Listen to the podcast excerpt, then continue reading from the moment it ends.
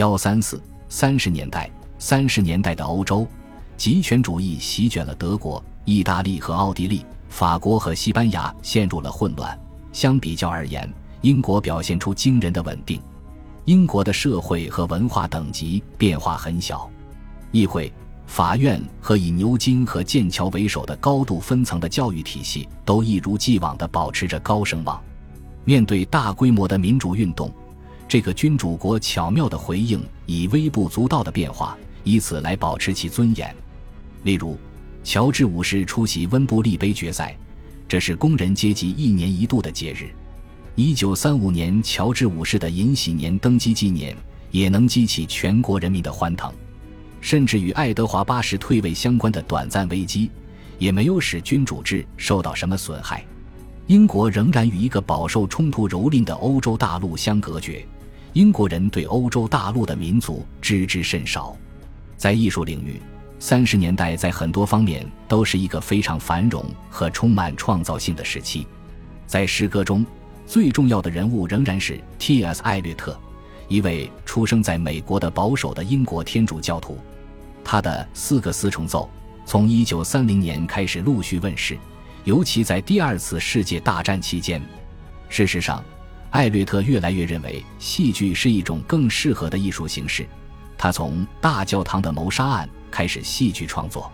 这部戏剧是对托马斯·贝克特训导的最有分量的评论。然而，这一时期最有影响力的作家们强烈反对脱离于二十年代的布鲁姆斯伯里精神。在当时的漩涡中，年轻的诗人如奥登、斯彭德、戴刘易斯和麦克尼斯反映了当时的政治激情。奥登的著名诗歌《西班牙》受到他在内战中短暂服役的启发，成为当时文学潮流的缩影。重要的是，所有这些年轻的诗人。即使实际上没有成为共产党人，也与一种新马克思主义亲近。与之相反，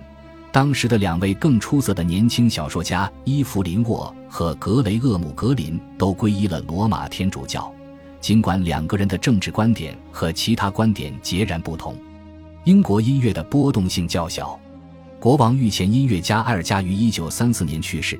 不过他自从1919年创作了惆怅的。描绘秋天的大提琴协奏曲之后，就没有什么新作品问世了。古斯塔夫·霍尔斯特和弗雷德里克·戴留斯的浪漫主义流派，不得不与斯特拉文斯基和勋伯格的追随者的不成调的甚至毫无结构的试验性风格相竞争。阿诺德·巴克斯和拉尔夫·沃恩·威廉姆斯的音诗，是一种当代流行的全音阶作曲技巧，深深地根植于英国传统的曲调和主题。是现代音乐融洽的与本土音乐传统相结合的典范。在视觉艺术方面，三十年代是一个充满激情和创新的时期，无论是在雕塑还是在绘画中。约克郡矿工之子亨利·摩尔和他的弟子雅各布·爱泼斯坦的作品，让英国雕塑焕发出新的活力。另一位先驱是画家本尼科尔森的妻子芭芭拉·赫普沃斯。在此期间。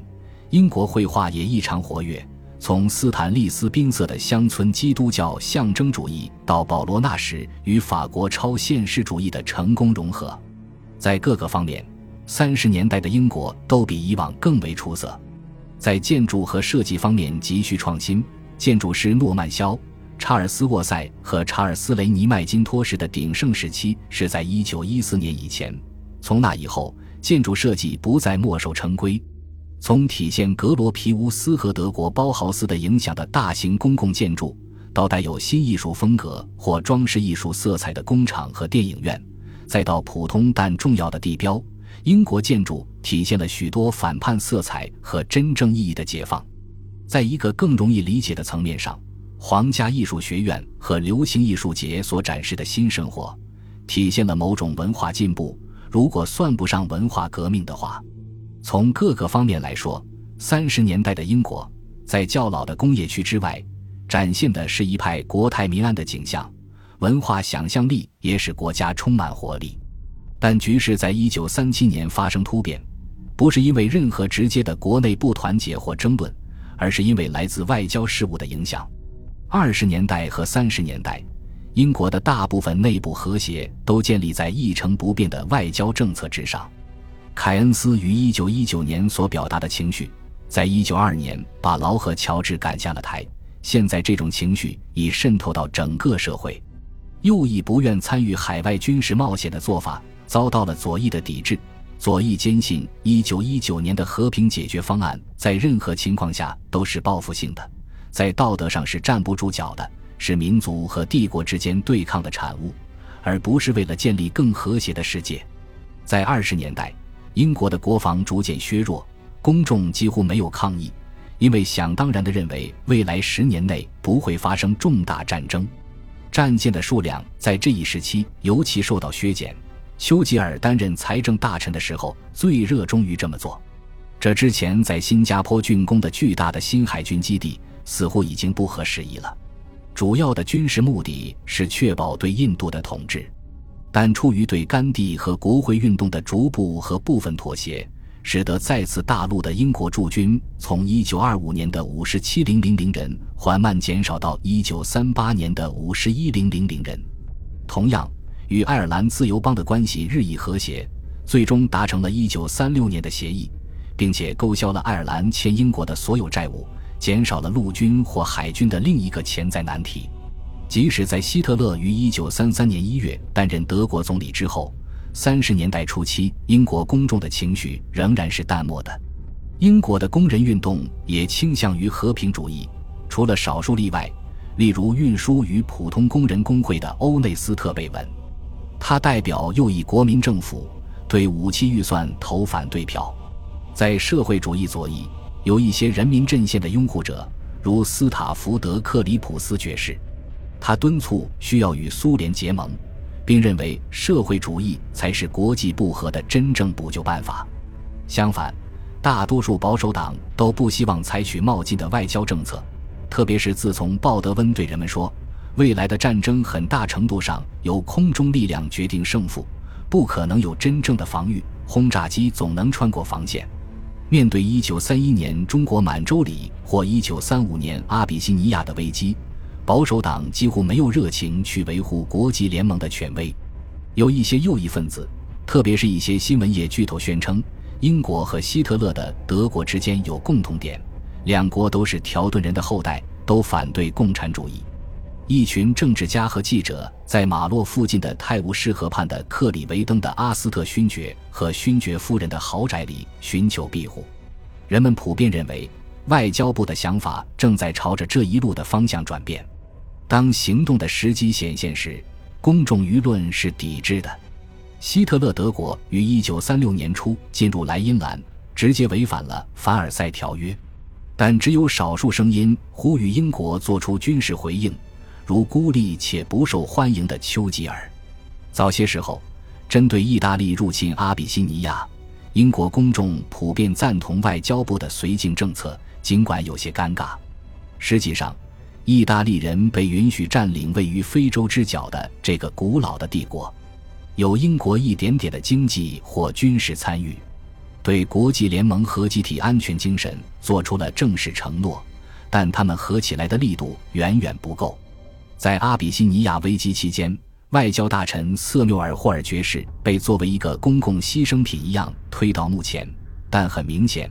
对墨索里尼的意大利的绥靖政策是英国政府的集体决定。现在可以查到的内阁记录证实了这一点。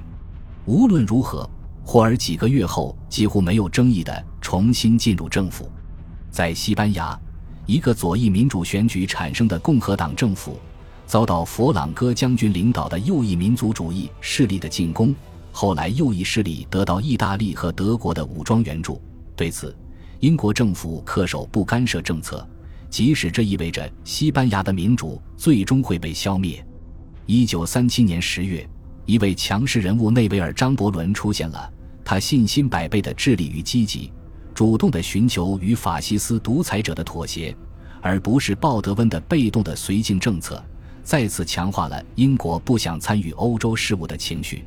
政府内的主要人物，如霍勒斯威尔逊爵士和亨德森爵士，推动了这项政策的出台。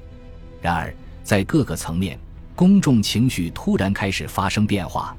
甚至政府也开始转向需要彻底改革国防，特别是在空中。从一九三五年起，国家正在组建一支新的以战斗机为基础的空军，以最新技术为后盾，包括雷达及其他防空和防御系统。通过像提萨德和他的竞争对手林德曼这样的人，当权者偶尔再次听到科学创新的声音。到一九三七年，重整军备计划显然已经启动，尽管有来自财政部的压力，财政部关注计划对收支平衡的影响。私下里，人们现在已经知道，英国与美国建立了更广泛的经贸联系。英国仍处于经济困难时期，而美国一国就可以承担英国武器计划的开销。更广泛的说，公众的心理受到西班牙内战事件的深刻影响。不仅像奥登这样的诗人，或像乔治·奥威尔这样的散文作家，而且许多与国际纵队并肩作战的英国工人阶级志愿者。也正在被推向新的国际主义。来自德国的犹太难民将希特勒政权和德国的反犹太主义的真实情况告知了英国公众。